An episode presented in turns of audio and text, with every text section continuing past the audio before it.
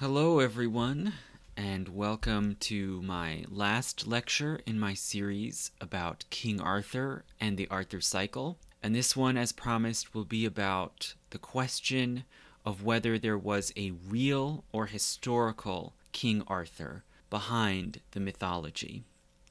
So, as we've already talked about all through the Middle Ages, poets, bards, scholars spoke about a Dark Age British king who battled against Saxons and Romans and magical pigs and all sorts of adversaries to protect the island of Great Britain before he was betrayed and fell from power.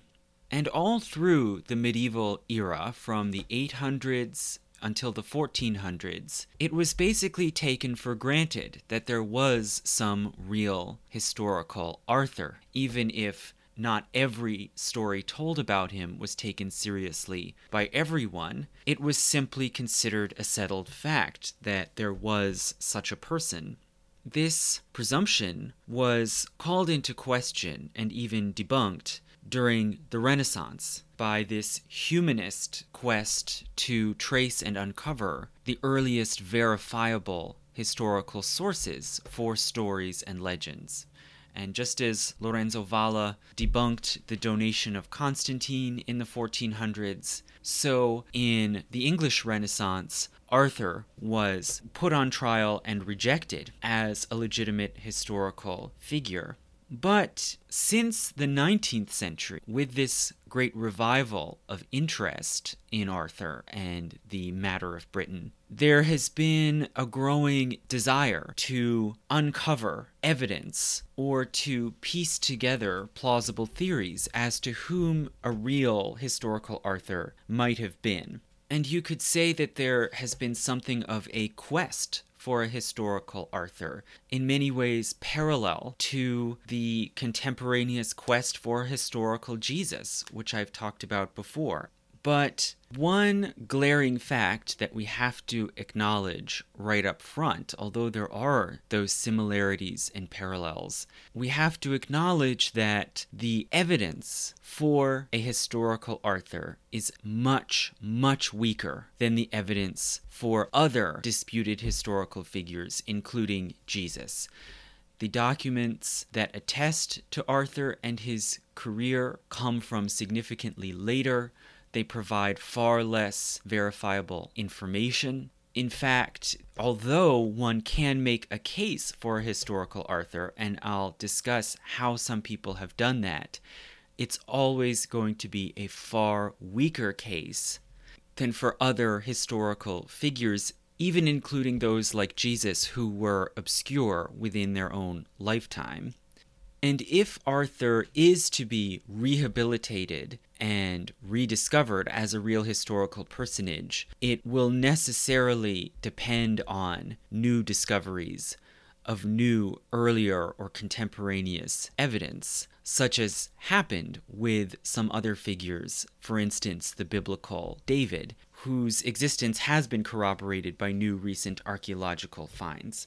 So the current scholarly consensus about Arthur leans pretty strongly towards the notion that he was not a real historical personage, but that the claims made about him through the centuries were basically unreliable folkloric stories or political propaganda cobbled together into a mythological body. Nonetheless, let's look first at some of the argument in favor of a historical Arthur. What are some of the central reasons that many scholars from the Victorian age on up to today do argue that there is at least some kernel of truth and that there was some important Dark Age Romano British leader who forms the original basis or inspiration for the legend of Arthur. So, some scholars, such as, for instance, Dorsey Armstrong at Purdue University, argue that the original Arthur legends are a case of euhemerism, whereby a real person becomes mythologized. Stories about them are exaggerated to the point where they might even become a demigod or a god. And there were even ancient scholars who theorized that this is where all mythology about gods and heroes originally came from, from the gradual embellishment and transformation of stories about real persons. So, what would make some researchers think that this is where the Arthur story came from and that there was a real person at the beginning and at the core of the Arthur mythology?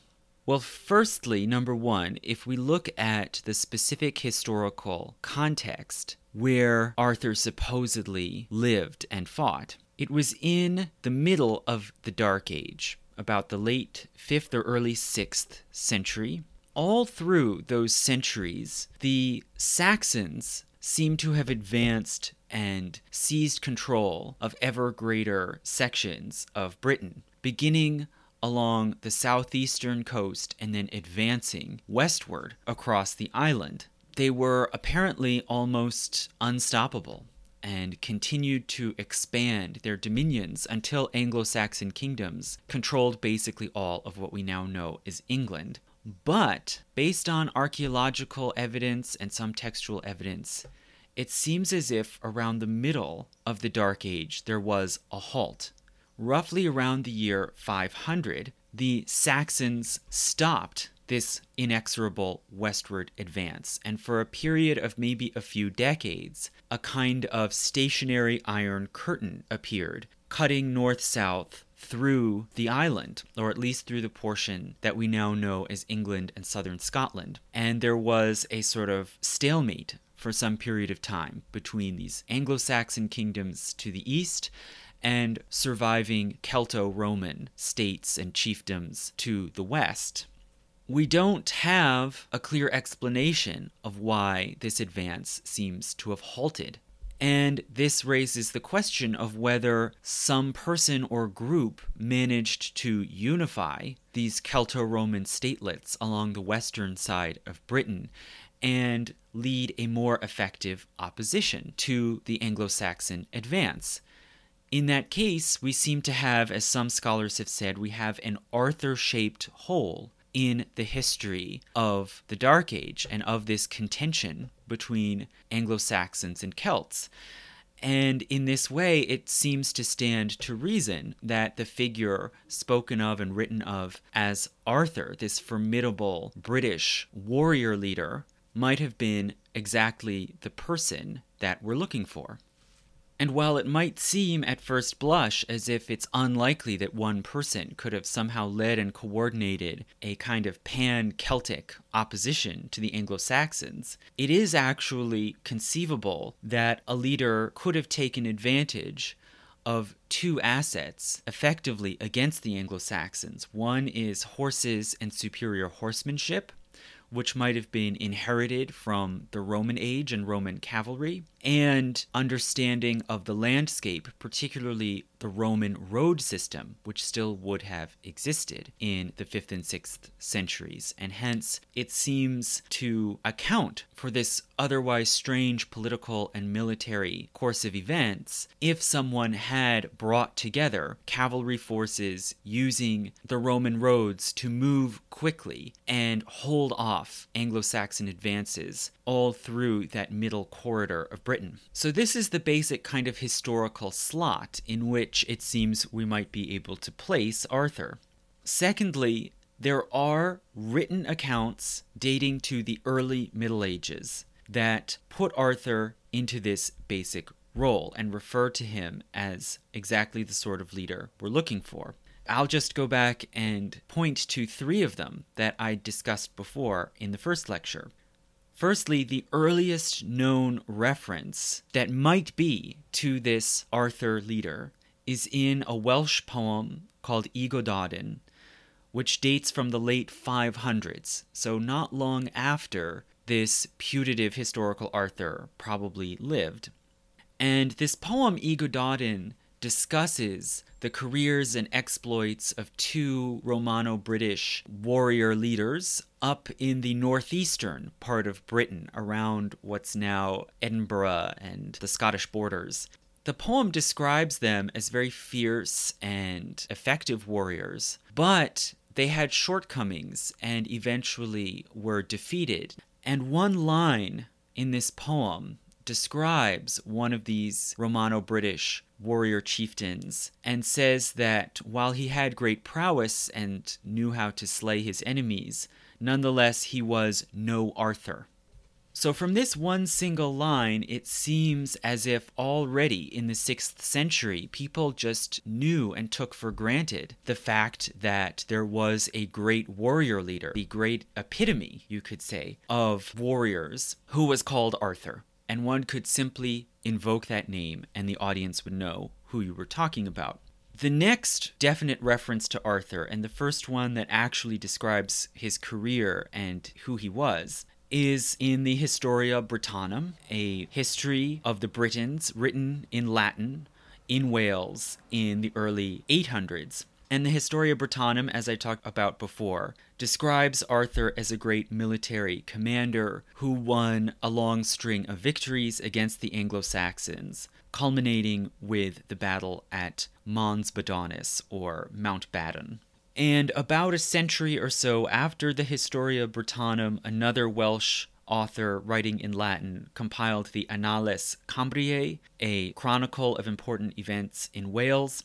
And this is the first document to give specific dates to events involving Arthur. And it claims that Arthur won this victory at Mons Badonis in the year 516, and then he was defeated and overthrown in 537 he seems to fit very nicely and conveniently into that Arthur shaped hole, right? How did the Celto Romans hold off the Anglo Saxon advance in those decades in the early 500s? So you can see if we put together the context, which is roughly reconstructed from the surviving Dark Age records, and compare it against those early written references, it seems as if Arthur makes sense as a real historical person and that he is able to answer historical questions. The third reason, after the Dark Age context and the early written accounts, the third reason that some scholars believe or argue that there was a historical Arthur is that there have been some archaeological finds at certain sites that seem to fit with or corroborate the written and oral accounts about Arthur from the Middle Ages. And some have even theorized that particular archaeological sites in Britain can be identified with locations in the Arthur mythology. But this is very disputed and controversial. It's a still changing and evolving field of knowledge. But as with so many other historical questions that I've talked about over and over again, a lot of conclusions that have been based upon examination of written documents are now being overturned or at least radically questioned by archaeology. But I will leave that subject till a bit later to examine what these sites are and what they do or don't reveal. A fourth reason that some scholars point to to support the notion of a historical Arthur is that we can see in the surviving chronicles and records from the 6th century, we can see that the name Arthur emerged rather suddenly in the mid 500s as a common name, particularly in royal families and specifically for firstborn sons or crown princes who are the heirs apparent to take up the throne. And the appearance of this name seems to have come up first in the Cornwall and Wales area, that sort of southwestern zone of Britain, which was Celtic dominated, of course, and then it spread generation by generation northward, up along the western side of Britain to the Isle of Man and Dalriada, that Gaelic kingdom up in Scotland, and then crossed over to Ireland and spread down from Northern Ireland into the south. So it sort of circled around the Irish Sea. We don't know why or how the name Arthur suddenly appeared in the sort of roster of common names for royal princes. But it seems to stand to reason if we compare this against the later written accounts of the Arthur, the famous Arthur, and who he was and what he did, it does seem to stand to reason that these royal families of Celtic statelets around the Irish Sea were naming their sons after some admired or heroic leader who may be the same person then referred to in these later historical accounts, and for that matter, the same person alluded to in Y So these clues seem to add up, and moreover, the fact that the name Arthur first appears down in the Wales and Cornwall area in the southwestern corner of Britain seems to fit together with the notion that that was the original historical Arthur's home base and that he may have been a commander or chieftain of some kind in a Celtic state like perhaps Dumnonia, which was the area in the southwest that's now Cornwall and Devon and Somerset. A fifth point that some scholars and also lay people use to argue for historical Arthur is that some particular candidate that can be found in the documented historical record of the time fits and can be pointed to as the real Arthur. Now, I'm not going to get deeply into those theories and arguments. For one thing, they're all fairly weak. The links between the legendary Arthur and these historical candidates are all pretty attenuated, but I'll just briefly address them to see how they fit into this debate on both sides. So, one figure that has gained a certain number of followers as the putative real Arthur is a Roman general named Lucius Artorius Castus, who evidently was stationed in Britain in the 180s AD during the Roman rule, and who commanded units of Roman cavalry, and his cavalry were mainly Sarmatian from steppe lands off on the eastern frontier of the Roman Empire, and then were brought under Lucius Artorius Castus's command into Britain to fight against opponents in the middle and northern parts of the island, particularly Picts. So, some supporters of Lucius Artorius Castus have pointed to some similarities and parallels between the chivalric tales of King Arthur and the Knights of the Round Table and Sarmatian mythology and folklore from the Black Sea steppe lands. And they theorize that it was those Sarmatian cavalry around Lucius Artorius Castus in Britain who first conceived and propagated these stories that then were recorded later in the Middle Ages.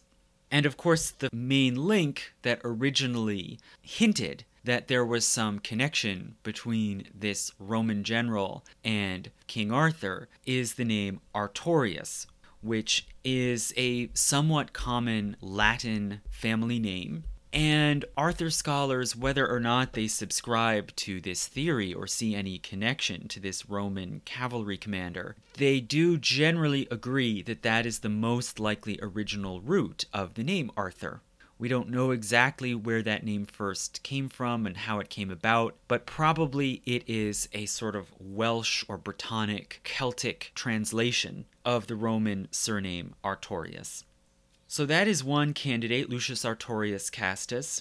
A second one is a prince called Arthur Mac who was the crown prince of Dalriada, that seacoast kingdom along the western side of what's now Scotland, a Gaelic Celtic kingdom.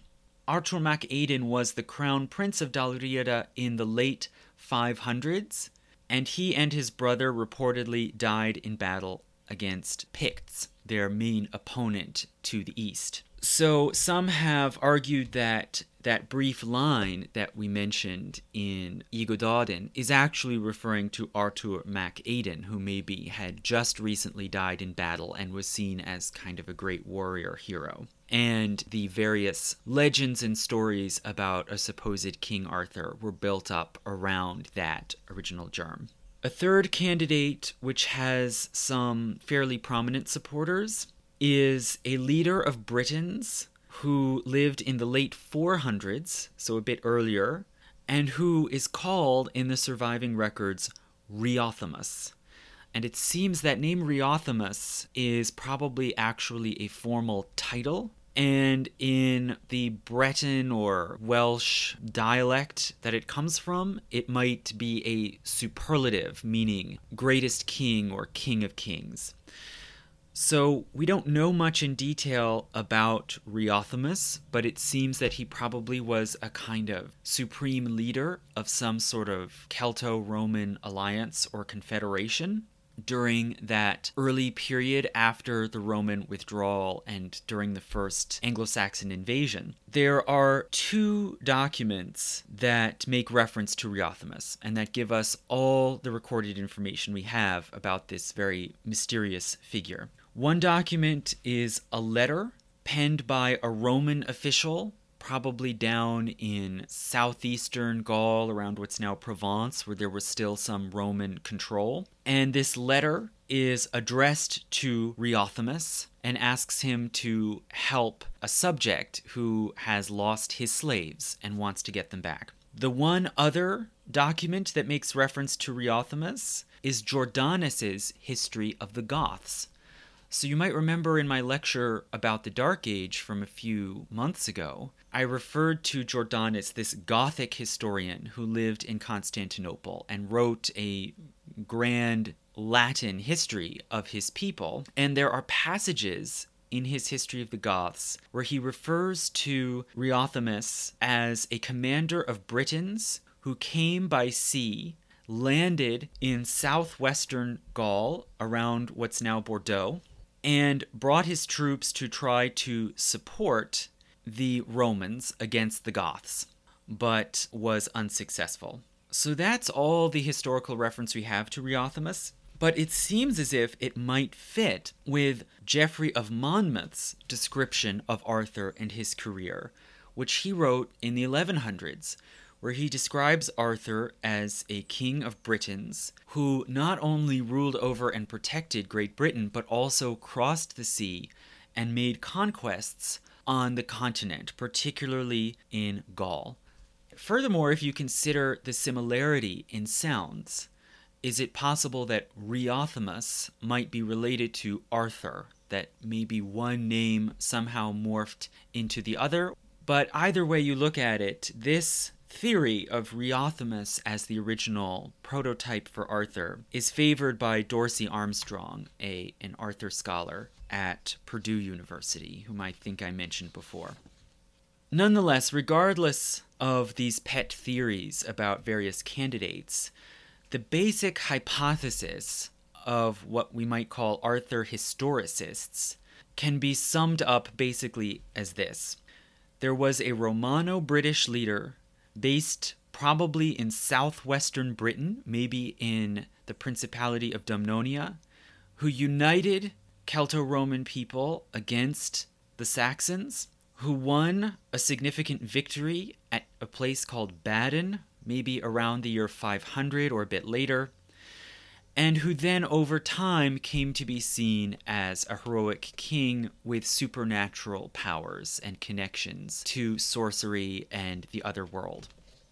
So, as far as it goes, this might seem like a fairly reasonable argument, maybe even a strong argument. But what are some of the problems and objections that critics of the historical Arthur hypothesis have advanced? What are the, you might say, mythicist counterpoints? Well, again, to go one by one down the list, Firstly, the idea that the Dark Age context requires or points to the existence of some effective leader who countered the Anglo Saxon advance.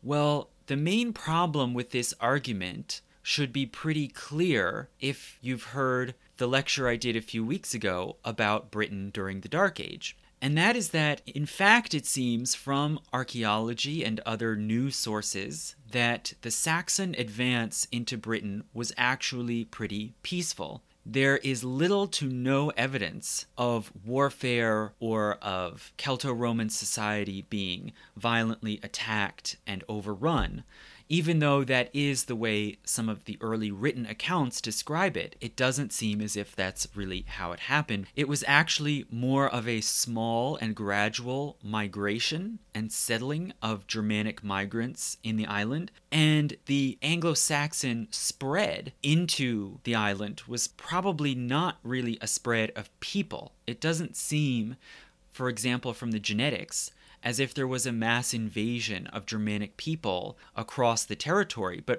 more it was a movement of practices and styles.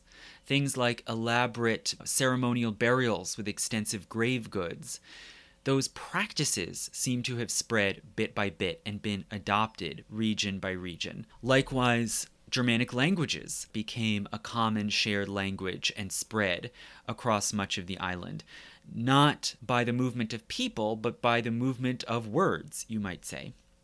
So we don't necessarily need to speak of some masterful Brittonic military commander who stopped the Anglo Saxons, but rather we just have to account for why certain Anglo Saxon practices or technologies or rituals only spread so far and then stopped for a while at least around the middle of Great Britain. And even if it was a military halt, even if we still hold on to this idea that the Anglo Saxons were advancing militarily and then for some time were stopped around the middle axis of Britain, it could be explained just by the geography that they were simply getting to a point where the terrain was more difficult and Saxon military techniques perhaps were not as effective now that they were reaching the more rugged areas of Western Britain. So, for all of these reasons, we might still say that the existence of a historical Arthur is plausible, but it is not required, at least not in this particular way. There is no Arthur shaped hole in the history of the Dark Age. And if we are to advance the idea that there was a historical King Arthur, we need more specific corroborating evidence beyond just circumstantial. So, of course, the main evidence that any historian can point to supporting the notion of an Arthur is those early medieval written accounts, which I talked about before, beginning with Y Gododdin, the Historia Brittonum, and the Annales Cambriae. But in the scale of history, those written accounts are really not very early. Even that earliest little snippet reference in Y Gododdin is from after Arthur would have already lived and died, probably a generation or two later. So that already right there makes it historically unreliable. And even beyond that, we do not have any original manuscripts from the Dark Age of this poem. All we have is manuscript copies that were produced several hundred years later, and we cannot actually know for certain that that line about Arthur is in the original, or if it could have been added in, interpolated in hundreds of years later after Arthur had become a figure of myth and legend, against which to compare all warriors and leaders one point in favor of it being in the original, dating back to the 6th century, is that it fits into the rhyme scheme. So that, you know, maybe suggests that it was in there all along, but again, it might have been a rewrite or a revision. So even that earliest source is really not all that strong, and if we do take it seriously as an early reference dating back to the 6th century, Nonetheless, it doesn't tell us anything about Arthur. It doesn't say anything further about who he was, what he did, where he lived, or when. Just he was a guy who fought really well. Then there's the Historia Brittonum from the 9th century, which discusses Arthur's career and the battles that he won. That's dated to 829 or 830 AD, hence about 300 years after Arthur's supposed career. That makes it a very dubious source. And furthermore, it could be politically motivated. The leaders, the elites of Wales in the 9th century, wanted to provide a Christian and Celtic hero to serve as a sort of symbol for the Welsh resistance against Mercia and English domination. So we can't just take this discussion of Arthur at face value either. The big question then, when it comes to Historia Brittonum, is did the author, when we think the author probably was a monk named Nennius, could Nennius have been drawing on earlier sources and records that came from closer to the actual time of Arthur? There are suggestions, if you look into the details of the text, there are hints suggesting that Nennius might have been drawing on an earlier Welsh source, particularly a Welsh bardic poem or song describing Arthur. For instance, it seems there's a mistranslation, what appears to be a mistranslation from Welsh to Latin, and that is in the reference in the Historia that says that Arthur went into a particular battle bearing the sign of St. Mary on his shoulders. Now, that's a really strange thing to say, right? That's not something you often see in any medieval manuscript, a warrior carrying a sign on his shoulders. It's much more normal to put your sign or insignia on your shield, where it's most visible. And scholars have theorized that this is a mistranslation, where some translator along the way mistook the Latin word iscuit, meaning shield, for the Welsh word isguid, which is shoulders. So this suggests that somewhere along the way there was a Welsh source which shifted over maybe in pieces or several different times into Latin and someone confused what a word like iscuit or isguid was referring to. And there are clues of that then in Historia Brittonum. Another important fact about the passage in Historia Brittonum is that it lists Arthur's 12 battles, and there seems to be a symbolic significance to the series of 12. And if you look at the names of the sites, it gives a location or a site for each battle, and the names of the battles fall into two rhyming series. The first cluster end in a ras sound, like Saras, and then the second series all end in an own sound, like Badon for Mount Badon. And also, one site is referred to simply as the City of the Legion. And Legion again ends in that same ON sound. So, hence, it seems as if probably this list of battles that Nennius puts into his Historia was taken from a bardic song or poem, which was composed to rhyme and to be recited from memory. So one can take this as an apparent point in favor of the historicity of these claims, that the Historia is drawing on some older source in the vernacular language. But, as others have pointed out, such as Nicholas Higham, whom I'll discuss later, this does not mean that that source that Nennius was drawing from was itself historically reliable. Generals do not fight series of rhyming battles. That does not really happen. And so, whatever information Nennius was maybe taking from this song or poem, we can't take that seriously as a reliable source. It was probably already myth or legend that had been revised in some form. So, all that that tells us, at the very best, is just that some notion of a warrior, maybe called Arthur, who fought battles against the Saxons, was already known and in circulation before the Historia Brittonum in 830, but there's really nothing more that we can trust from that putative source. Another possible point in favor of the credibility of the Historia Brittonum is that the big final battle is referred to as Mount Badon. And there is good reason to think that that is a real event. And that's because Gildas's History of the Destruction of Britain, which was written somewhere around 250 or so years earlier, back in the 500s, also makes reference to a major battle at Mount Badon, and specifically a Celto Roman victory against Saxons at Mount Badon. So it does seem pretty likely that at least that one battle was a real historical event. However, as many scholars have pointed out in frustration, Gildas's account, which is far, far closer in time to the real events, makes no mention of Arthur. It does refer to Mount Badon, but it doesn't discuss who commanded troops at that battle.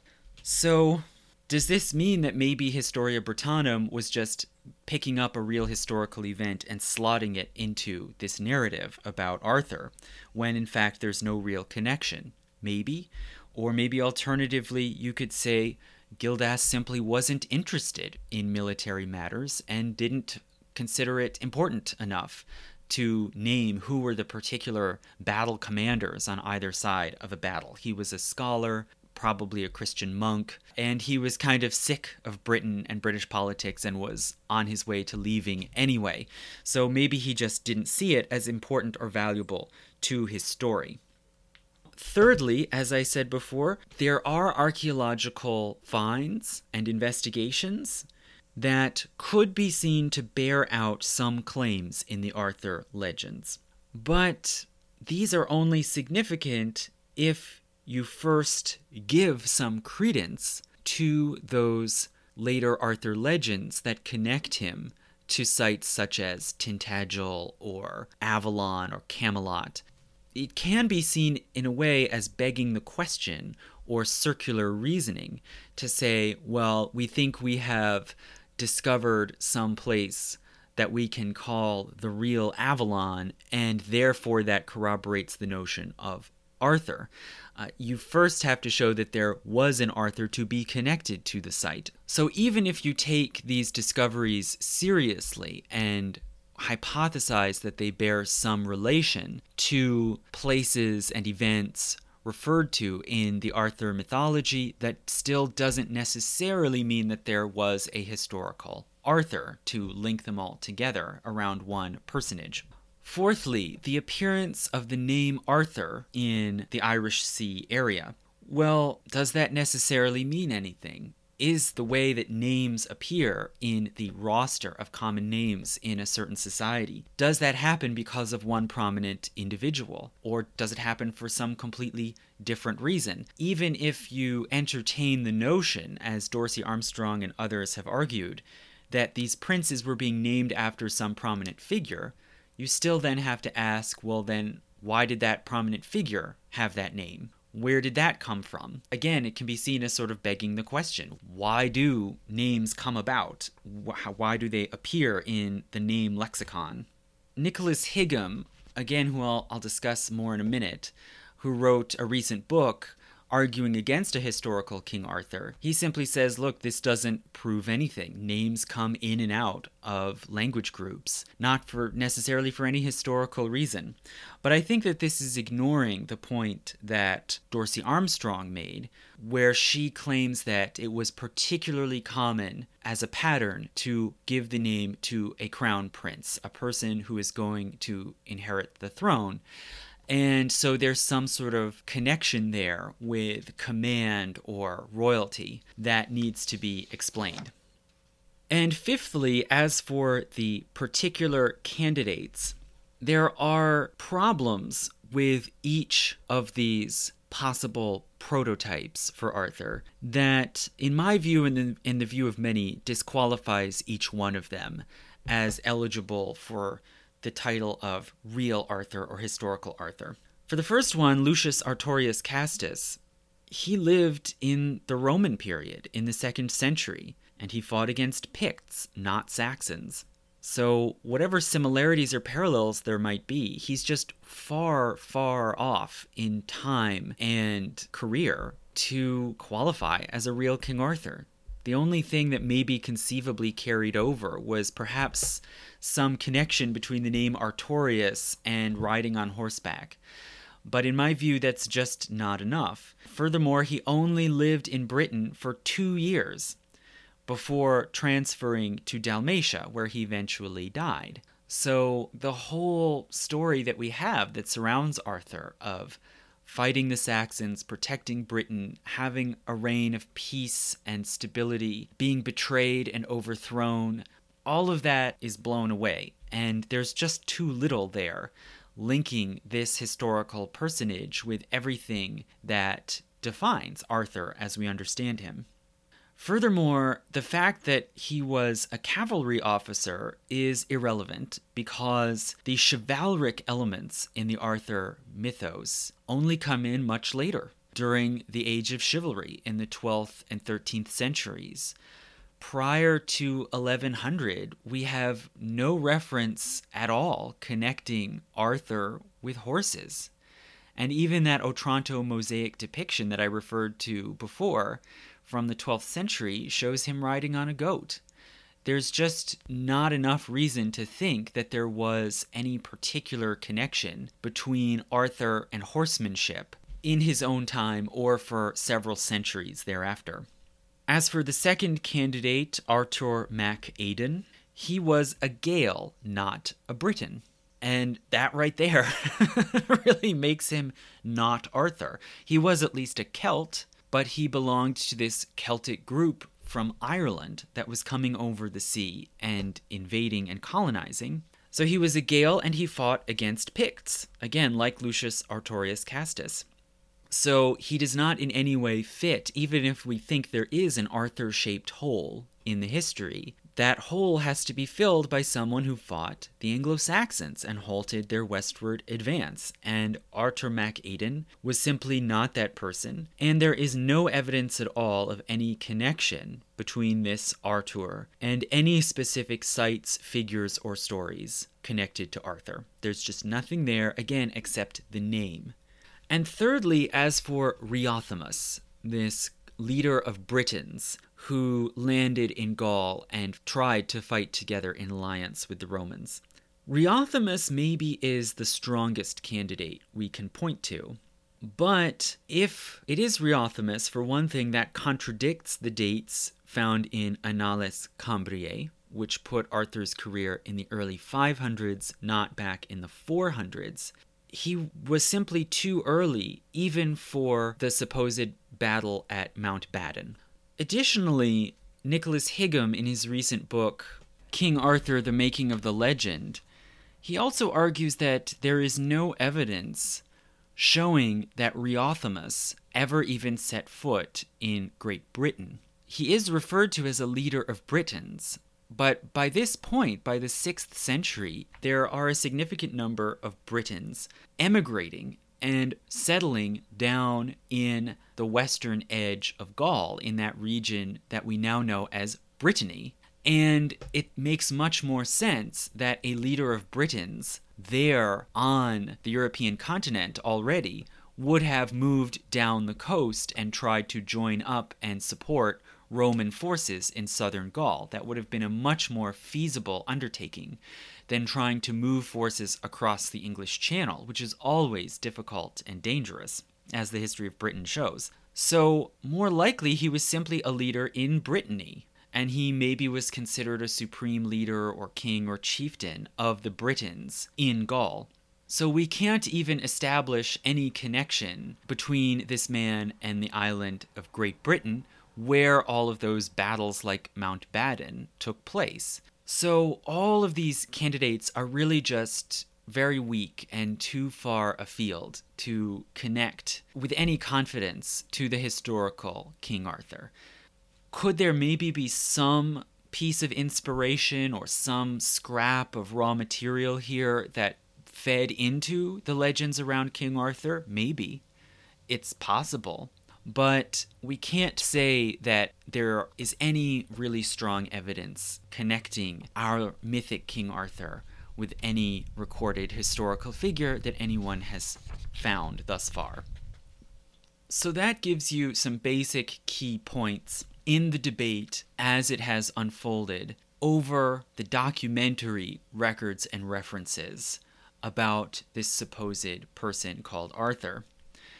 But as I have referred to repeatedly, there is the matter of archaeology. Archaeology is a field that is growing and advancing technologically, and in recent years has really shaken a lot of historical narratives around the world.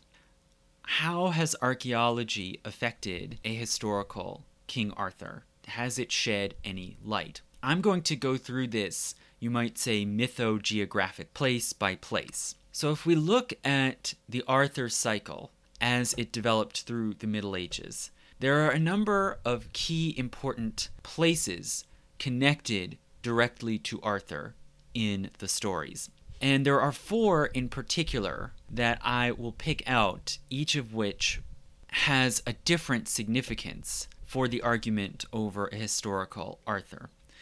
And those four places are Tintagel, the place where he was allegedly conceived and born, Mount Badon, the site of his major military victory, Camelot, his royal court, and Avalon, his place of burial.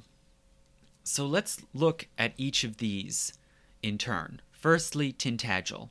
Tintagel is named in Geoffrey of Monmouth's 12th century History of the Kings of Britain as the place where Arthur was conceived by his father, Uther Pendragon, and his mother, the Duchess of Cornwall, and it's at least part of where he grew up.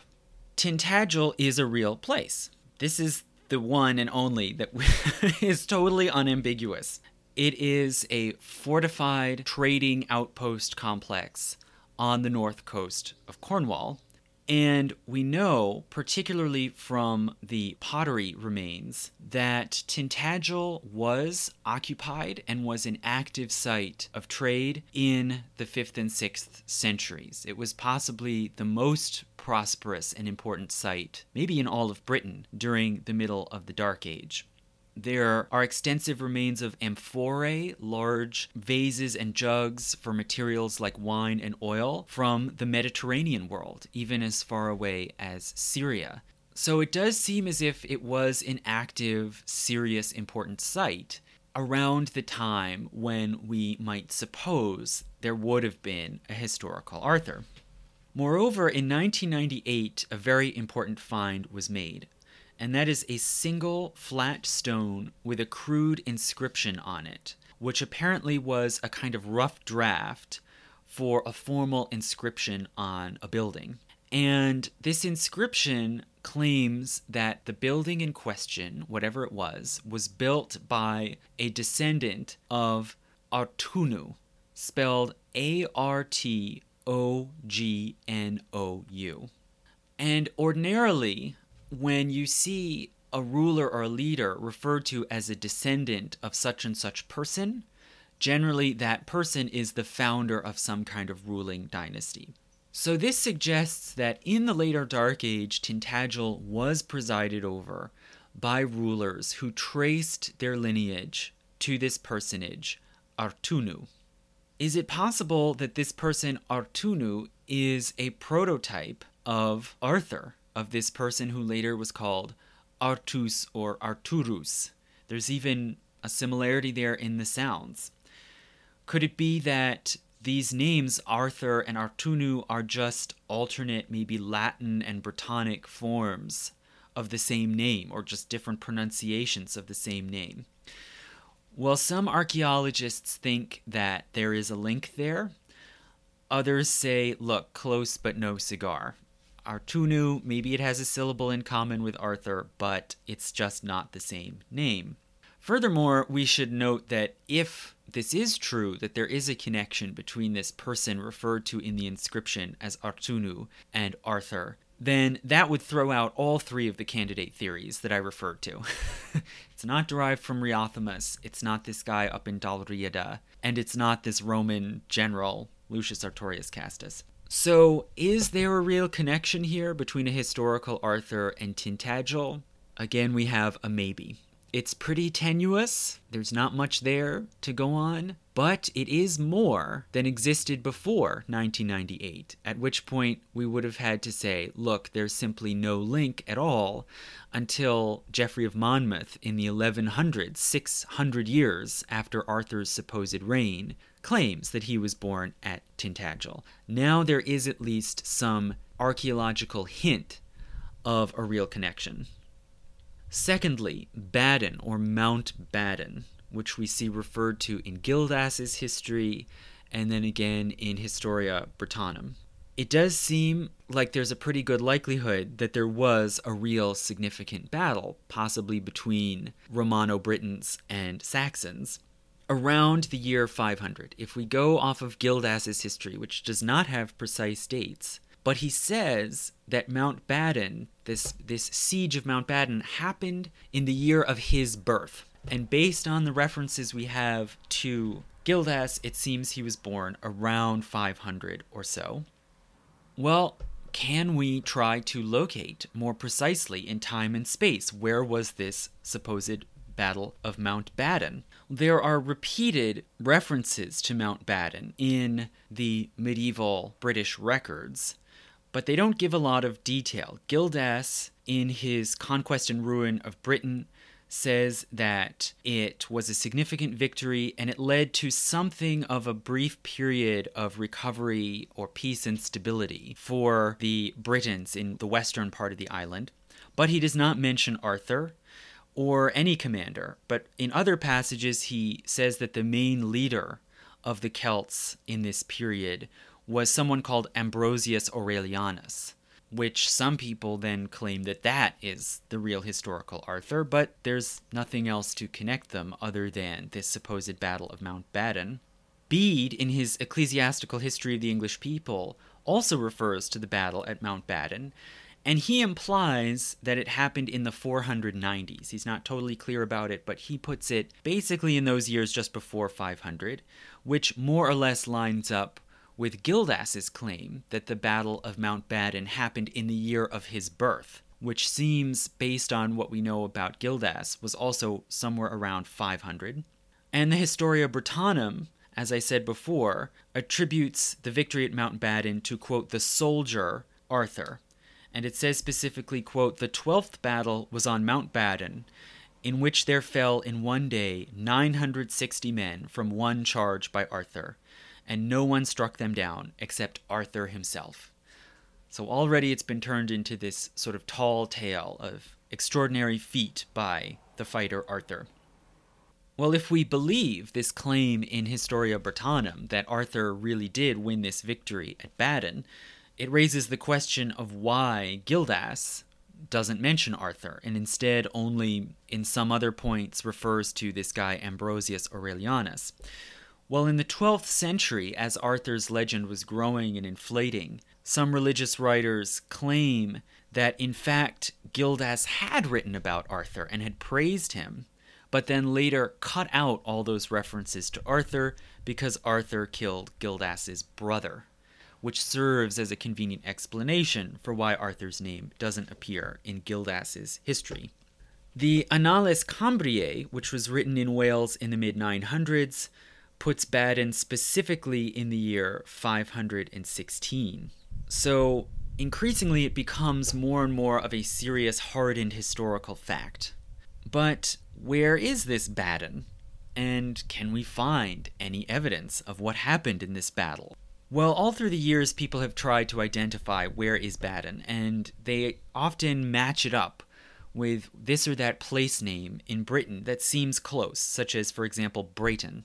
But all of these place names were assigned much later and come from Anglo Saxon origins and probably have no relation to what Romano Britons in the 500s would have called this or that hill or mountain. Geoffrey of Monmouth, in his mammoth history of the kings of Britain in the 1130s, where he really blows up the story of Arthur as this conquering king and emperor, he identifies Badon as Bath, and he claims that the town of Bath was besieged by Saxons and was on the point of being captured, until Arthur and his men arrive and save Badon. So this seems to make sense. We know that Bath is a very ancient town that goes back to the Roman era. It probably continued to be a significant town in the Dark Age, and it would have naturally been a target for Saxons as they advanced westward across the southern part of Britain. So we can see where Geoffrey of Monmouth's story here seems to make sense that Badon is Bath. But there are major issues, linguistic issues, with this claim. Bath is an Anglo Saxon name. It comes from Germanic roots and it means bath. Naturally enough, speakers of Anglo Saxon simply called this town with baths and hot springs Bath. Romano Britons didn't call the town Bath, they called it Aquae Sulis. And there's no apparent reason why Gildas, writing back in the 500s in Latin, who despised the Anglo Saxons, why he would have used the Anglo Saxon name to refer to this town rather than Aquae Sulis or some other Romano British name. It doesn't make sense. You know, the only conceivable reason that might have happened is maybe if the town had been conquered by Anglo Saxons and occupied and renamed with this Anglo Saxon name. But according to Gildas himself, that didn't happen. The Saxons were defeated and had to fall back. So it really doesn't make sense historically why Bath would have been called Badon or anything like that back in the 6th century. And this was probably just a conveniently matched up identification for Geoffrey of Monmouth. So Badon remains probably the most mysterious supposed site connected with Arthur. Another mysterious one, but where some possible progress has maybe been made, is Camelot. So, Camelot is first mentioned in connection with Arthur in Chrétien de Troyes' poems in the late 1100s, where he says that on one particular day, Arthur held court as befits a king at Camelot. Did he have some knowledge or information connecting Arthur to this place, or did he just make it up? Maybe it was just a word he conveniently cobbled together from cam, a Celtic root often associated with royalty, and lot, just meaning place or area. Furthermore, as I mentioned last time, the word also happens to rhyme. It fits into the rhyme scheme of the poem. So maybe it's just his little invention that then got blown up as the name of a supposed splendorous court. Also, in addition to that, there are different early manuscripts of these poems by Chrétien de Troyes, and they're not all identical. There are variations. And some of the early manuscripts in that line, instead of Camelot, they say Quand lui pleut, which is a French phrase meaning as he pleased. So, in that case, maybe what the line was originally saying, as Chrétien composed it, was simply he held court where he wanted, as he wanted. And perhaps this name, Camelot, actually originated as a mishearing of what some bards or minstrels were saying or singing as they recited this poem, and hence this title and this notion of a, a specific location of Arthur's court just originated from a misunderstanding, which is not unusual.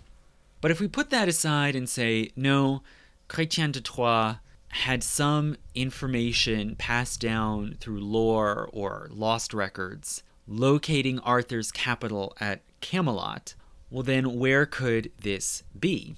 Well, most authors of Arthur romances, it seems, just assumed that Camelot was the same place as some other royal court or capital that they already knew about.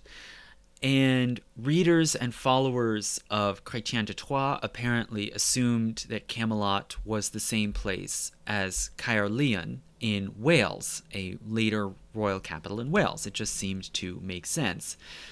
Others later, like Thomas Malory, assumed that it was Winchester, a town in southern England that was a traditional center of royal authority. And it seems some English monarchs agreed with this assumption, and the Plantagenet rulers actually commissioned a round table and other Arthurian artifacts and accoutrements for their court at Winchester, figuring that that was the latter day Camelot. But Renaissance scholars, beginning in the 1500s, were not satisfied with this because they found no particular evidence linking any of these towns with a Dark Age royal court. So people have tried to maybe identify Camelot with other places around Britain, such as Colchester or Chester or other Roman forts around Britain, usually again going on similarities in the place name, right? You start by opening the gazetteer and looking under the letter C and seeing what seems close enough.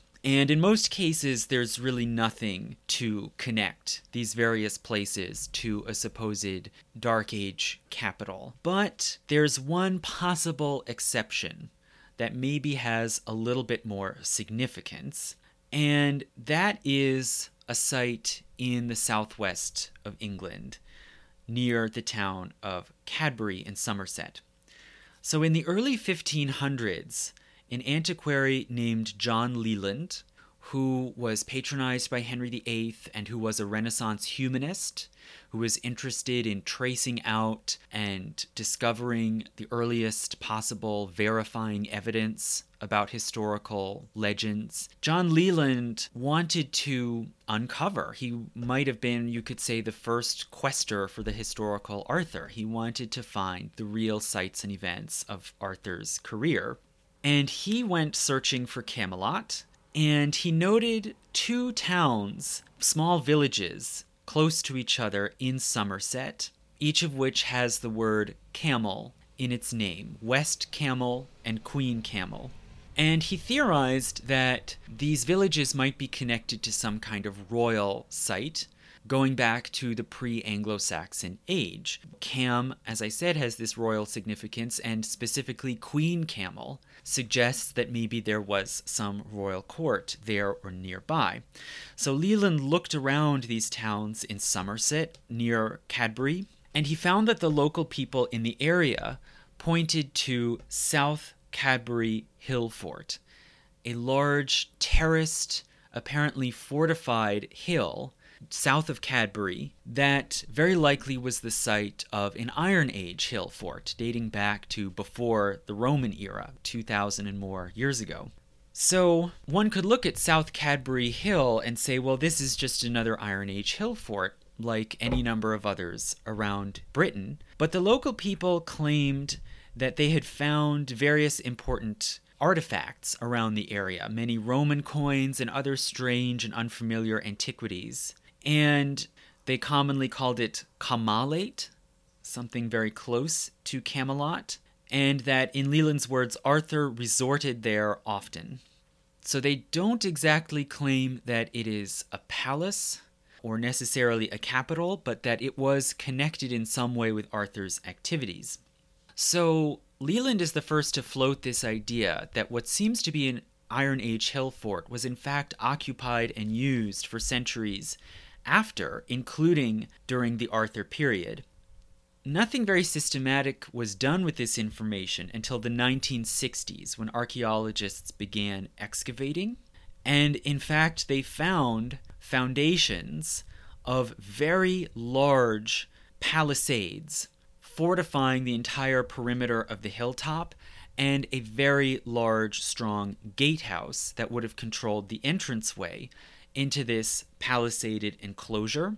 They also found very rich remains of pottery coming from the Mediterranean, just like at Tintagel. And it seems that there was trade and travel connecting this site on South Cadbury Hill to this larger Mediterranean and European world, just the same as there was at Tintagel in the same period the fortifications around South Cadbury Hill would have required at least 800 people to man these walls effectively. There's about a mile total of wall surrounding this hilltop, and it clearly had to be a major site supported by a lot of population and money and trade and power in the late 400s and early 500s. So, critics will point out this is not a unique hill fort from this period. There are many cases where it seems that old Iron Age hill forts were reoccupied and refortified during the Dark Age after the Roman withdrawal. And it's possible that the story, the figure of Arthur, was simply retroactively applied to this particular one by the 1500s. This could be folkloric, fantastical history. But it is significant that this particular hill fort is really unusual in size, in apparent power, and prosperity. And it does make sense. This archaeology does seem to corroborate the oral histories of the local people, at least insofar as supporting the idea that this was a particularly important hill fort in the Dark Age. So, the final site related to Arthur that is probably the most complex and the most contentious is Avalon, this mystical island which was supposedly his resting place. The name of Avalon probably derives from Celtic words meaning the Isle of Apples, and the idea of Arthur being carried there in his last moments is consistent with this long running belief in islands as kind of holy sanctuaries, separated from the ordinary world. Now, naturally, people have looked for many years for islands around the coastlines of Wales or Cornwall or Brittany, for places that could maybe match to this story of Avalon. But actually, the site that has attracted the most interest and been identified and debated as the possible location of Avalon is Glastonbury Tor, a large steep hill in Somerset in southwestern England, which is not on the coast at all and does not seem to be an island.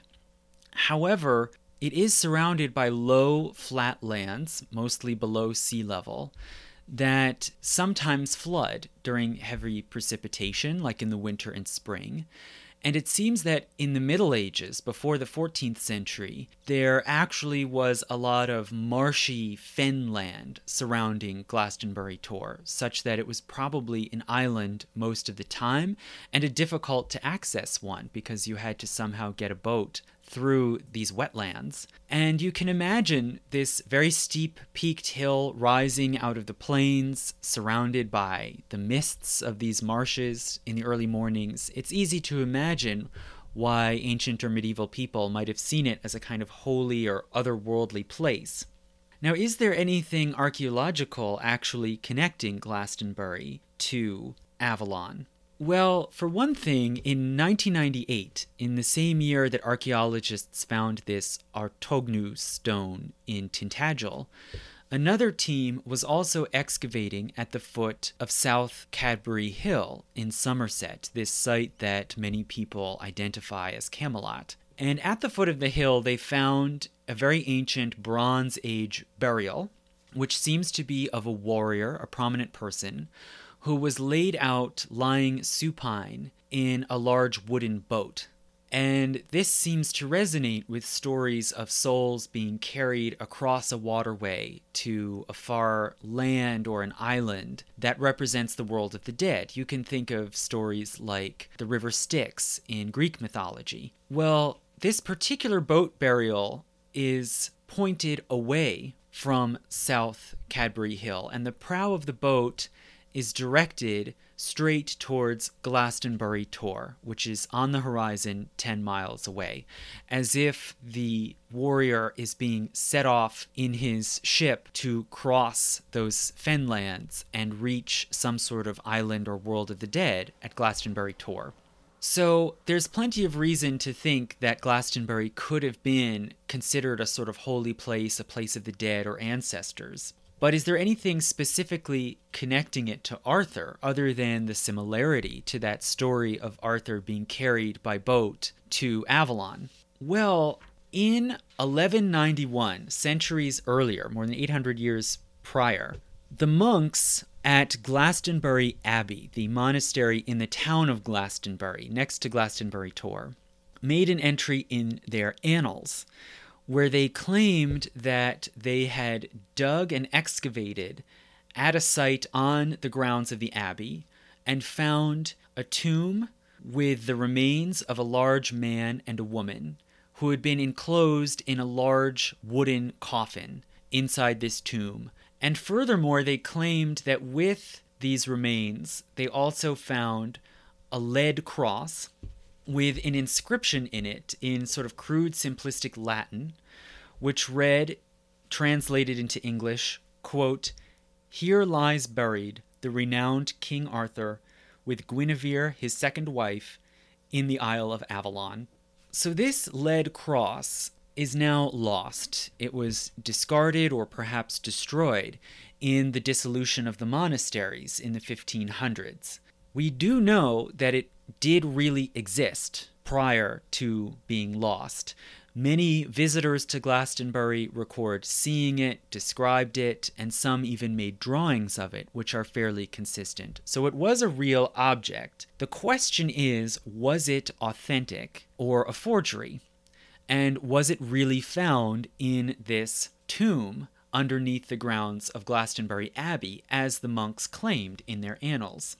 Well, most scholars tend to simply dismiss this whole story out of hand as bogus. For one thing, abbeys liked to promote themselves as sites of pilgrimage. It could bring them fame, alms and offerings, and donations. It was a way to make money Arthur was becoming an increasingly popular figure at this time in the 1100s. This could attract attention, put Glastonbury on the map, and also it could curry royal favor. The king, Henry II, this Plantagenet king that I've spoken about before, he really liked to connect himself to Arthur and to derive some of that legitimacy from Arthur. So there was plenty of motive for the monks to make up this story and to plant a false archaeological find. But there are some who still argue in favor of the authenticity of this supposed discovery. Dorsey Armstrong at Purdue, whom I've mentioned before, she defends the authenticity of it. She points out that the monks actually didn't promote and advertise this find, they didn't make money from it. We only know of it because it was recorded in the annals of the monastery, and later visitors, eventually over the years, remarked seeing this lead cross. So it doesn't seem that they particularly exploited it. She also argues that the writing style and spelling of the inscription seem to be correct to the Dark Age including in particular the name, which is recorded as Arturius, A R T U R I U S.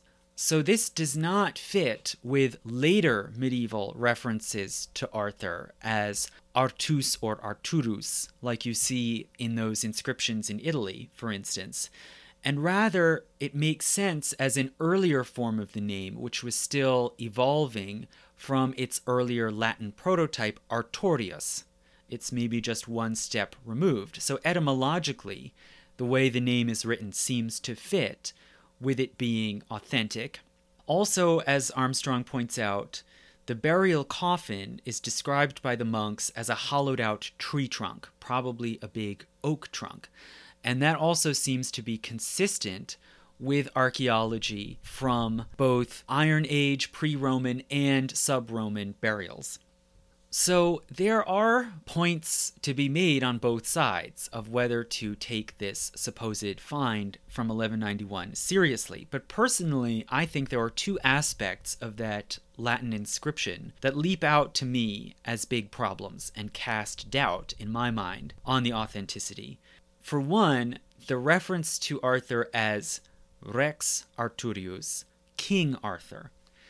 As I said before in my first lecture on Arthur, there are no surviving documents from earlier than the year 1000 that make any reference to Arthur being a king. And there are early ones, such as the passage in Historia Brittonum, that seem to specifically say he was not a king. Historia Brittonum says he fought with the kings of Britons, but he himself was a war commander.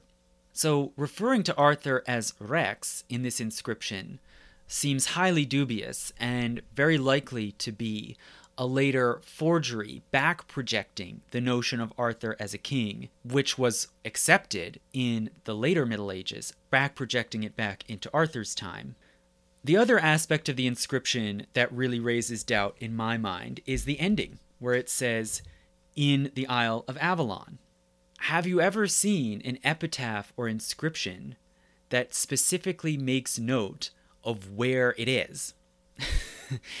Have you ever gone to, let's say, Thomas Jefferson's grave marker and it says, Here lies Thomas Jefferson in Monticello in Virginia? It's totally redundant and useless in a real inscription, and there doesn't seem to be any reason to add it on there unless the author is insistent on connecting that location to Avalon and is trying to prove that Glastonbury is Avalon.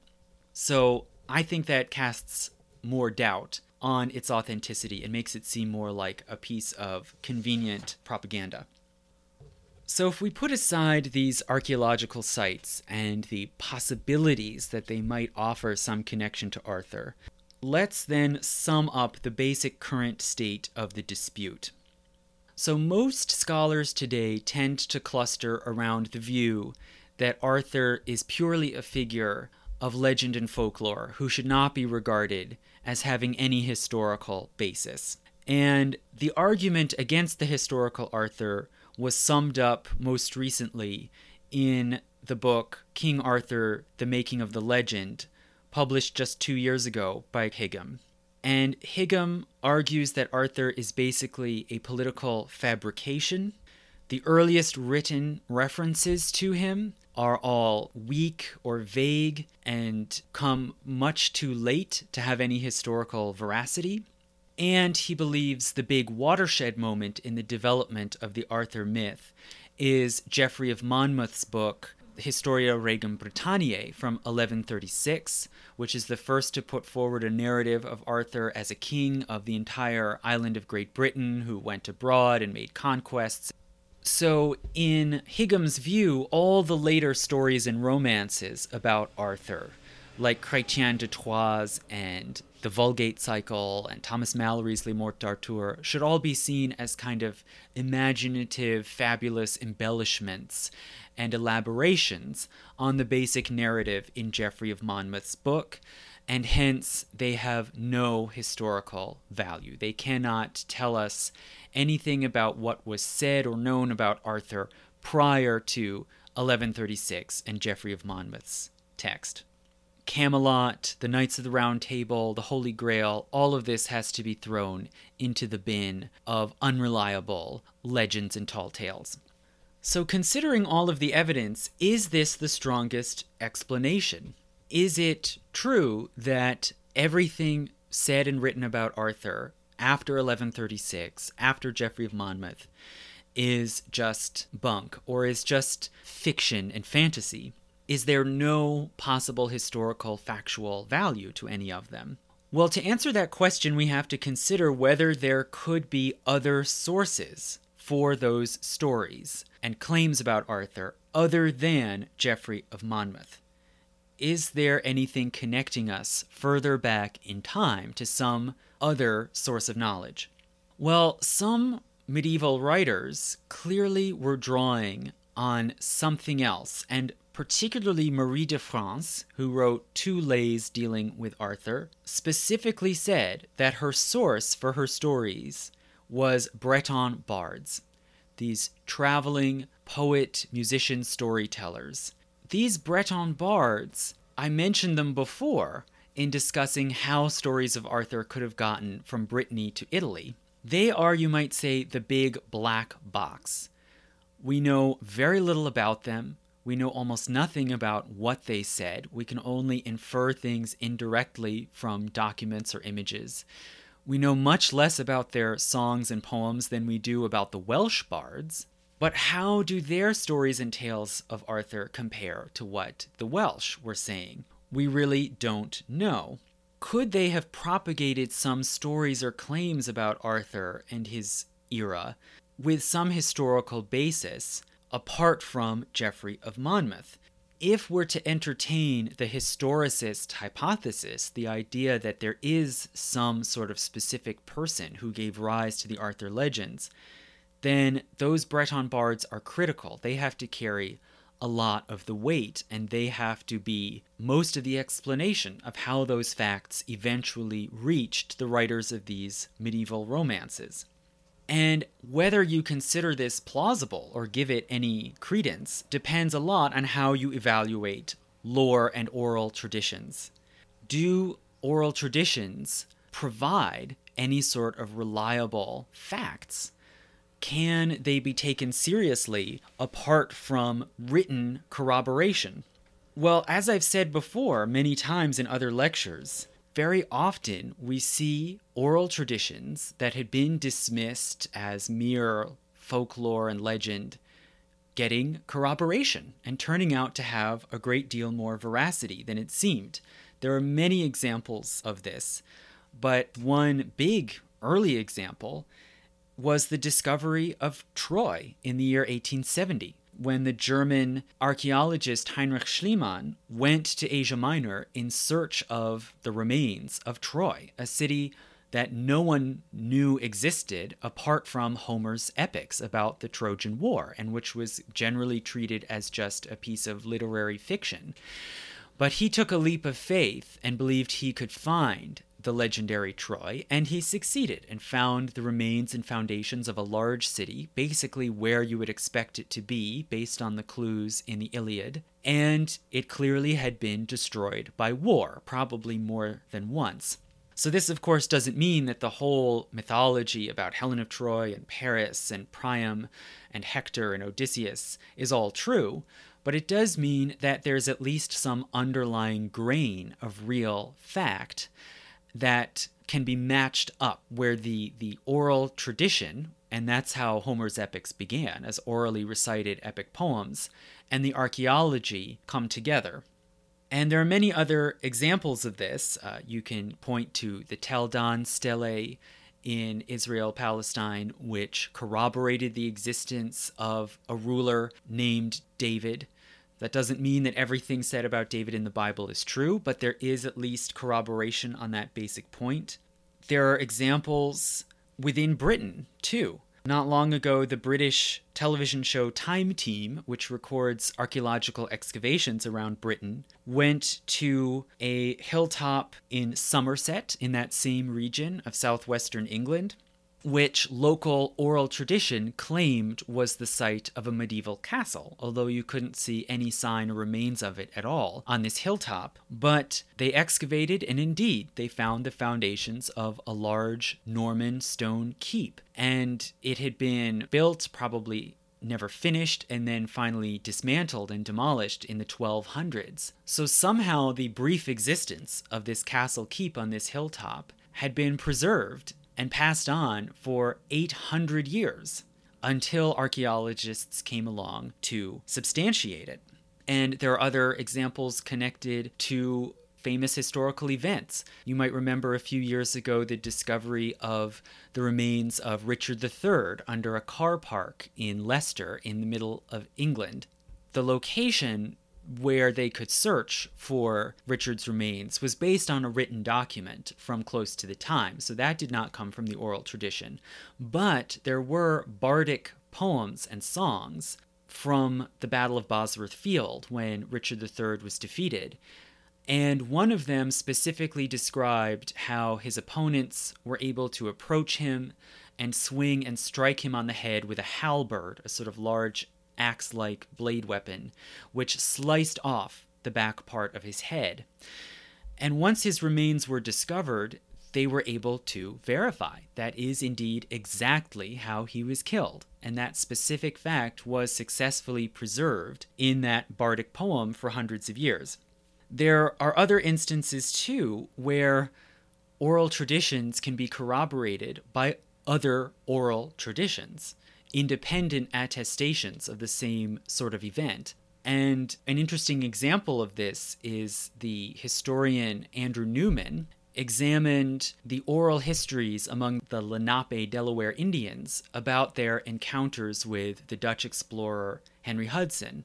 and they claim that Hudson and his Dutch sailors played a trick involving an ox hide. I won't get into the deep details, but played a sort of wily trick to persuade them to cede a small piece of land on which they could then build an outpost and thus create their first colonial foothold in what's now Manhattan. Well, for centuries, this oral history was treated as simply historically worthless folklore and it was pointed out that the story mimics a similar episode in the Aeneid, that ancient Roman epic, where Queen Dido plays the same trick on local people, and that allows her to found the city of Carthage. So it was easy to just dismiss this as a folk tale, but Andrew Newman combed through the oral histories from various other indigenous peoples around the world and found that several of them told the same story of Portuguese or Dutch mariners playing this specific trick on them as a way of getting a small plot of land in southern Africa, in Indonesia, in the Philippines. So, in this way, oral histories that might seem highly dubious can actually be corroborated by other oral histories or by archaeological evidence or visual evidence, any number of ways. And specifically, in many of these instances, when we're talking about bardic poems or passages in the Bible or the Odyssey and the Iliad, oral histories that are composed in verse seem to have a remarkable staying power. Verse is intended to be memorized and recited from memory word for word.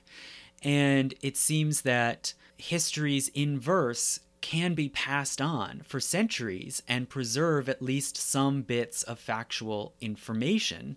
In this light, when we look at the bardic poetic tradition that propagated stories about Arthur, we have to, I think, at least consider the possibility that there's some information there that might have some historical plausibility. Of course, it can be very tempting then to use this as a sort of crutch or convenient excuse to believe that the Arthur canon has historical truth to it because it's so much more exciting and romantic to think that these events really happened and that there really was a Camelot. We shouldn't overuse this link through the bardic tradition, but we do have to recognize that there may be some value there, and at the very least, at the least, there is some other source that was available there for romance writers to draw upon other than just Geoffrey of Monmouth's book. So, Higham, like many academic historians, tends to focus very narrowly on textual sources and to ignore both oral and also visual sources and he does not consider crucial pieces of evidence that I started off with in my first lecture about King Arthur. So we're going to sort of come full circle back to those earliest known visual representations of Arthur, which I think are actually crucial to this question. The first one, chronologically, is the Modena architrave, the decorated carved stone archway over an entranceway to the cathedral at Modena in northern Italy, which shows a scene with Artus and other knights rescuing Guinevere from a tower. And the second one, from a few decades later, is the mosaic floor in the Cathedral of Otranto in southern Italy, which shows a figure labeled as Rex Arturus, King Arthur, riding on a goat. These two visual depictions of Arthur, if you want to call them that, demonstrate the circulation of stories and claims about Arthur in the 12th century, completely independent of Geoffrey of Monmouth and History of the Kings of Britain. How do we know that? Well, firstly, the Modena architrave shows an episode which does not appear at all in Geoffrey of Monmouth's book, but it does appear in a revised form in Chrétien de Troyes' poem from a little bit later in the 1100s, where we have the character of Lancelot riding in and rescuing Guinevere from the tower. So it appears that there was an oral tradition or maybe a lost written tradition that brought the knowledge or claim of this episode from Brittany into Italy that the artists in that church in Modena drew upon, and also so did Chrétien de Troyes. And it's completely separate from Geoffrey of Monmouth and these Latin histories written in Britain. As for the Otranto mosaic, we see there Arthur doing battle with Cath Palug, the giant cat that eventually killed and, and replaced him. And Cath Palug is discussed in the Welsh bardic literature. Again, not in Geoffrey of Monmouth. It's a completely different kind of episode. So we can see there was the circulation of some independent body of lore and narratives about Arthur, most likely spread by Bretons, maybe by bards and minstrels, or others, maybe knights, servants, who traveled through France and Italy during the Crusades. And we have reason to believe that this body of oral testimony about Arthur was drawn upon by both Marie de France and Chrétien de Troyes, two of the major Arthurian romance authors that we know of. And if we go back to Glastonbury, this possible site of Avalon, the monks in their annals claim that they knew where to dig, where to target to look for the gravesite of Arthur, because it was pointed out to them by a Breton minstrel of which there were a number after the Norman conquest of England. So we don't know if that's true. It could all be a hoax. But at the very least, the notion that Glastonbury was Avalon and that this was a place where you could find the remains of Arthur may have been transmitted, again, by these Breton bards and their oral tradition. So Higham and other historians like him are very narrowly focused on textual evidence produced within Britain in Latin and Welsh, and they ignore the role of these Breton sources. Due to all of these epistemic biases, they just drop them out of the picture, where they clearly have to serve as some kind of link explaining where Arthur legends came from and how they developed. Interestingly, Nicholas Higham, when he's discussing possible candidates for the historical Arthur and debunking them, he comes to Riothamus, this leader or commander of Britons who supposedly fought against Goths in Gaul, according to Jordanes. He dismisses Riothamus as a candidate because he says there's no evidence that Riothamus was ever in Great Britain he probably was just a leader in Brittany of Britons who had emigrated to Brittany, and it would have been much more feasible and plausible for a leader in Brittany in that corner of Gaul to then get involved in those wars rather than having to make the dangerous and difficult crossing of the channel. But then we have to ask well, does that necessarily mean that he can't be a prototype for Arthur?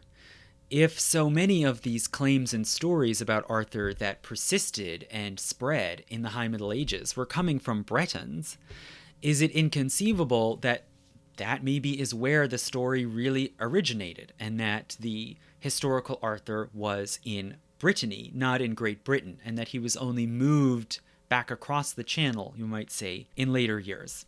Certainly not a possibility that Higham entertains for a moment.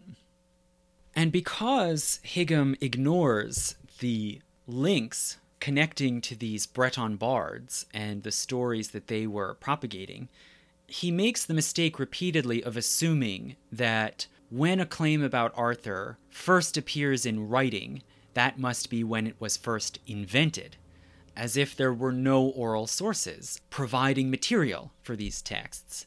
And if, say, for instance, Chrétien de Troyes is the first to mention Camelot, that means he must have picked it out of thin air. He must have invented it. And he doesn't consider what what these authors might have been drawing upon.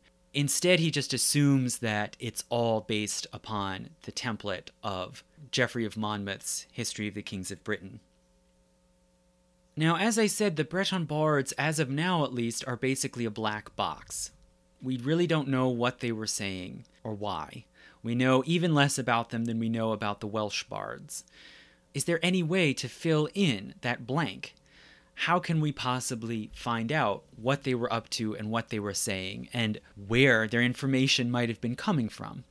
Well, as we can already see, what little we know or what little we can theorize about the stories that these Breton bards told comes not from texts or not mainly from texts, it comes from these two pieces of visual evidence from Italy. And one of these, at least, the Modena architrave, was only noted by scholars and connected to King Arthur in the 19th century when someone pointed out hey, there's this carving over this entranceway in Modena that refers to Artus de Bretagne. So we have to ask could there be more material out there that also represents something of the matter of Britain as it was told and understood in the Middle Ages? Where could it be? Maybe is there more in Italy? Maybe is there more beyond Italy? Possibly all around Europe? Maybe in the Holy Land where a lot of these crusaders were going? It seems possible. Has anyone investigated? And how difficult might it be to locate that evidence if probably most of it isn't labeled? You know, we have identified and been able to discuss the Modena architrave and the Arthur figure in the Otranto mosaic because they're very conveniently labeled. Here he is, Arthur. Is there more out there representing Arthur or other figures or episodes in the matter of Britain that just hasn't been located and examined? With all of those considerations in mind, let's get down to two last concluding questions. One, what can we plausibly say about a historical Arthur if he did exist at all? And two, what exactly would count as a historical Arthur? How close to the stories and legends does this historical personage have to be to even be worthy of the name historical Arthur? So, as for the first question, what is there left that we can say with confidence about the real King Arthur? Well, I have taken 17 statements or claims about the figure of King Arthur and I've ranked them in order of likeliness according to my best guesses based on everything we've seen. So I start off with one statement that I think seems to be more likely than not true. That I would say, although it's uncertain, I would tend to put my money on this being accurate, and then I've ranked 16 other statements in order from more to less likely. So, what is the one thing that I would say is probably factual. There was a Romano British military leader called Arthur. That's basically it. He was a fighter of some sort, he had a name, something like Arthur, and his career was in that sub Roman period of contention between Celts and Saxons. That's it. We can't even say with any confidence when or where he fought or how. Next, there are two statements that I think at least seem to have a reasonable probability, worth at least about a 50 50 wager. And those are number two, Arthur won battles against Saxons, including a victory at a place called Mount Badon. Where is Mount Badon? We just don't know. And three, Arthur was a Christian. It makes sense in the context of the time, and the earliest accounts of his career say that he fought battles bearing Christian emblems, which makes sense facing off against pagan Germanic opponents. Then there are several that seem to at least have a substantial possibility, but I wouldn't say rise to the level of 50 50, are pretty doubtful. And those are four Arthur led a circle of fighters, or Teulu, as it would be called in Welsh, seems possible. We don't know how Romanized he was or was not. Number five, Arthur helped to unify Celtic Britons and halt the Saxon advance, leading to a period of stability. Later documents from the Middle Ages describe Arthur as a leader in those terms, but it doesn't seem too likely that that's really how it happened at the time. And six, Arthur was displaced or overthrown by a follower or kinsman called Mordred. And this is one that also only shows up in documents from hundreds of years later including the Annales Cambriae, which describes him being defeated and overthrown at Camlann. But it's interesting that the name Mordred appears more than once, and there is a consistency, at least from that time onward. So maybe it's possible that that's a fact that was transmitted and eventually put down in writing. Then there are those for which there's only a small possibility. I would really put no weight on them, but it's plausible. Number seven, the warriors around Arthur included ones called Kay and Bedivere. Those are the earliest individuals connected with Arthur, other than Mordred. All the other knights come from much later. And number eight, Arthur had a sword called something like Califern or Caliburnus, which represented his authority. This would not have been unusual. Swords were named, that seems to be a common practice. And this title for Arthur's sword goes back into very early records, and of course, it was later changed by Wace into Excalibur. So maybe that traces back to an actual fact. So, those that seem pretty unlikely because they don't appear in the earliest records when it seems as if they should have if they are factual and hence seem very improbable. Number 9, Arthur held a court at a hilltop fort called Camelot. Number 10, Arthur had a wife called Guinevere. Number 11, Arthur had a round table for his followers. And number 12, Arthur was buried at Glastonbury. There's no evidence for any of those claims from earlier than about 1100, with the exception of Guinevere and Avalon being at Glastonbury, but those are only corroborated by that lead cross, which is of highly dubious authenticity. One that is very unlikely, that more even than those others seems as if it almost surely couldn't be true, because it would have been attested in earlier records. And that is number 13 Arthur was a king. There's just no reference at all to Arthur being a king, having that position or title from any earlier than 1000, so about 500 years after his supposed reign. It's just not believable. Again, the only possible piece of evidence for that is the lead cross, and it simply stands out as incongruous with everything else that's said in the early references to Arthur, particularly the Historia Brittonum, which is the first document we found that describes Arthur's career, and it specifically says he fought with kings of Britons, but he himself was Dux Bellorum, war commander, as if to specifically point out he was not a king. And then those that are almost certainly false, that are simply contradicted by other evidence and what we know about the context of the sub Roman age. So these last four, I would say, are basically disproved. Number 14, Arthur's followers were knights. Knighthood, chivalry, those are concepts of the High Middle Ages. They simply have no meaning when we're talking about the sub Roman age. 15, these knights sought the Holy Grail all the characters that are described as seeking the Holy Grail, like Lancelot, Percival, Gawain, Galahad, all of these were either made up or plucked out of folklore and stuck down at Arthur's round table in the High Middle Ages during this period of Arthur romances. Either they're completely fake and made up, or they're based on people who had no prior connection to Arthur. The same is true of number 16. Arthur was associated with a sorcerer called Merlin. Merlin very likely is inspired by a real person, the Welsh bard Myrddin, who is very admired. But Myrddin is discussed in many documents for hundreds of years, totally independent and separate of Arthur.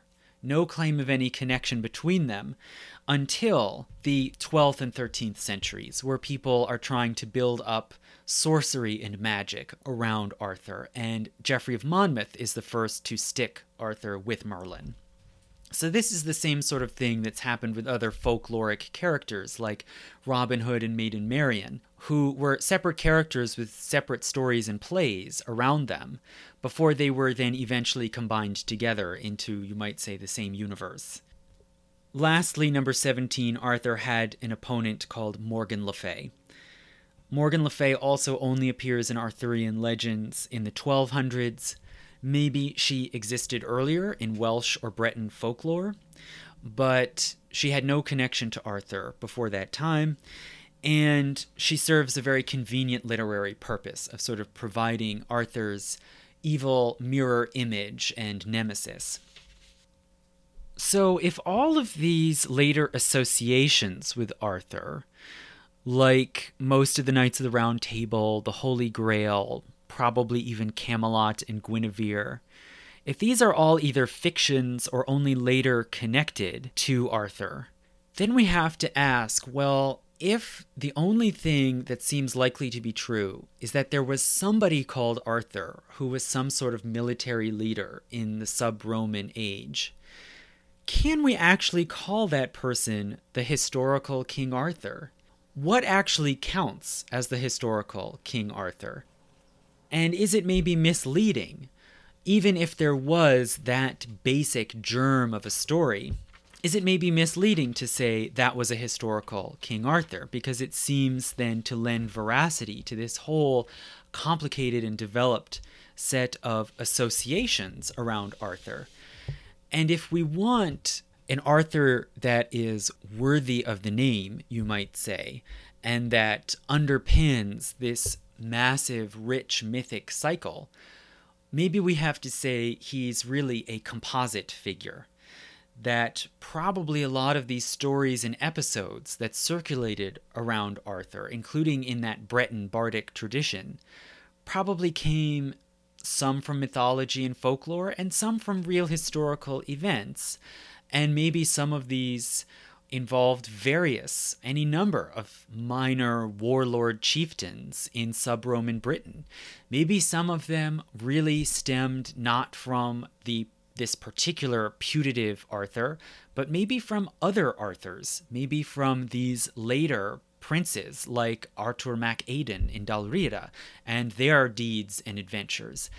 And in this way, maybe you can see Arthur not as a real person that got mythologized, but rather as a mythic figure that embodies and gathers together all the mythology, all the ideas, images, stories relating to the Dark Age that people found valuable and that in many cases people still find valuable and appealing and that have been kind of combined together into this one overarching myth that stands in for everything we remember or know or imagine about the Dark Age.